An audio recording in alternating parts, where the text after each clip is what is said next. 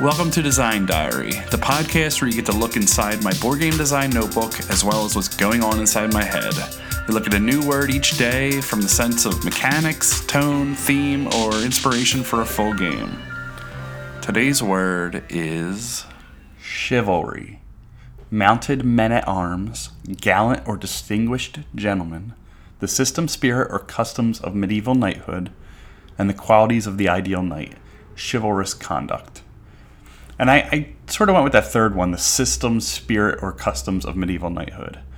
Um, because there's a lot of neat things there, and I'm going to read a little bit about that in case this is a word that you want to design based off of.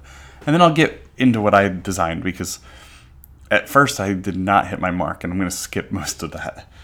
But uh, the the system and spirits and customs of medieval knighthood, there was something called the Ten Commandments of Chivalry, which was uh, Gautier, I believe, G A U T I E R. Um, Gautier's Ten Commandments of Chivalry are: Thou shalt believe all that all that the church teaches you, and thou shalt observe all its directions. So listen to the church. Thou shalt defend the church. Thou shalt respect all weaknesses, and shalt constitute thyself the defender of them. So uh, respect and defend weaknesses. Uh, thou shalt love the love the country that in which thou wast born. Thou shalt not recoil before thine enemy. This is hard to say. this stuff. It's easier to read. Thou shalt make war against the infidel without cessation and without mercy. Thou shalt perform scrupulously thy feudal duties, if they be not contrary to the laws of God. Thou shalt never lie, and shalt remain faithful to thy pledged word. Thou shalt be generous and give largesse or largesse to everyone, uh, which I did define as just donations and contributions, I believe. And thou shalt be everywhere and always the champion of right and the good against injustice and evil. So it's a long way of saying be good, protect others, protect those that are less fortunate than you, do not keep anything for yourself, and do not, um, you know, do not be greedy and all kinds of things like that, as well as respecting where you're from and the church that you follow, um, and and be strong and and willed and everything against your enemy. It's interesting to read back the history of it and then think about what it is today. Chivalry, I think of it just as like a, I guess you see like a man holding his jacket down so a woman can walk over a puddle um, and I guess it makes sense back to the original roots. Maybe her, she's walking over the puddle because her feet are exposed or something along those lines. But it's definitely very, very different than what it was, re- referring to knights and things like that. So I went around a couple ideas of just trying to, like, get an idea of a of it not being just simply be a good player in a co-op game. Like I, I definitely hovered around that. Um, you know, don't think about yourself. Think of the team. You know we're not we're in it for everybody not just ourselves but also like working uh, by our lowest performing member of the of the team uh, sort of like a like a no child left behind where whoever's weakest due to whatever situation they're in or whatever tools that they have you know we're working to pull them forward. So it's kind of you know we're, we're working as a team but we're going to score for our lowest person which i'm sure has been done in a couple games and i feel like i've heard of that. But i thought about it actually being a game about protecting uh, for about resisting temptation. Um, on your turn you either and this is I'll, I'll read it as i wrote it so you can kind of get into what my thoughts were. On your turn you either get to take the card of your team or take the card of your enemy. Then you will play it into a secret area and that started to feel a little bit like something like the Resistance or Secret Hitler or something like that. And I wanted to make it part of a larger, like a war based game. And I thought of it as um, uh, worker placement. So, worker in a worker placement game, you're going to place a worker on the board and you get the effects of the area that you place that worker. But what I wanted to do was you're placing the worker on a board and it's a location.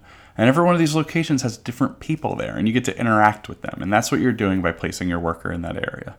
And maybe we're, you know, knights and soldiers of whatever, and we're trying to, you know, prepare the land for war or something along those lines. You get to talk to people. Now, each person is a deck of a small deck of cards, maybe even just like two or three. before the game, you're going to either take out one so it randomizes a little bit so you don't know exactly what's in there, or maybe you're going to add a random one from a deck, which is probably even better because it really starts to randomize it up. Now, we know a little bit about this person. Maybe their cards are, let's say it's a farmer. So their one card is, is food, another card is a tool that they have, um, another card might be a weakness that they have, they might be low on money, and we throw a random card in there. So let's say the random card they get is a, is a gold amulet for whatever reason. Now, when I go to interact with them, my goal in this game is to be, you know, we're, we're these chivalrous knights. I'm trying to prepare the lands for war. I'm trying to help these people out. I can swap any of their cards with one of my cards. Now, I can give them something that's bad for them and take their gold amulet. I could do that when I go there. I could give them a, you know, a, a wound or whatever it is. I could um, swap their uh, their problem, they're low on money, and give them some money. So I take the low on money card, which um, it's not great for me, but it's maybe good for them. And then maybe I can use that low on money card for somebody else that I find out is is is an evil, you know, uh, worker of the enemy or something along those lines. So every turn you meet with someone, um, they could be political figures, workers, they could be peasants, they could be anything, a shopkeeper. And then each has their cards, which we know some of them. We know the tone, we know maybe part of their deck. So when I add one, remove one, then you go to interact with them and you see a little bit of what they have, and you don't know what I gave them or what I didn't do. And, and based off what they had, it's going to change my decision as well. I, if I want to be a bad person in this game, which I can, I can do it. But if I'm too obvious, if I'm feeding them with bad things, people are going to know that it was me. So that you have to be you have to be subtle in that. And uh, so to keep reading, um, let's see. You interact with the character, you look at their cards, swap with one of yours. Uh, you see their cards, you have a choice. You can help them or help yourself. Uh, and helping yourself could also be hurting them. You're taking something away from them. As the game goes on, uh, some characters become helpless and you can make other sacrifices to really help them because you want this kingdom or town or village to thrive. Uh, you want it to be ready when it comes time for this war, things like that. Uh, worker placement, you look at a character, you swap uh, one of their cards. Uh, end of the game, the players are going to reveal all their characters and their status. So, not our characters, uh, the characters on the board. We're going to go through and see how they made out. Um, you're going to reveal all of them. We're going to go through and say, well, the farmer, you know, he's got two wounds, but he also produced all this food and you know, eventually he didn't make it, but the food spread around the kingdom. And resolve that and see what happens. Then it goes to the next character. And maybe there's even some sort of like timing, you know, the way initiative and the way it goes through, or even just the way it spreads through the land and things like that. The other thing you're going to do is look at your characters and then resolve them. Characters might be uh, filled with great things and not that selfless, chivalrous knight. If you're filled with great things, then you did the opposite of what you're going to do, and then maybe you're, you know, you're declared the enemy.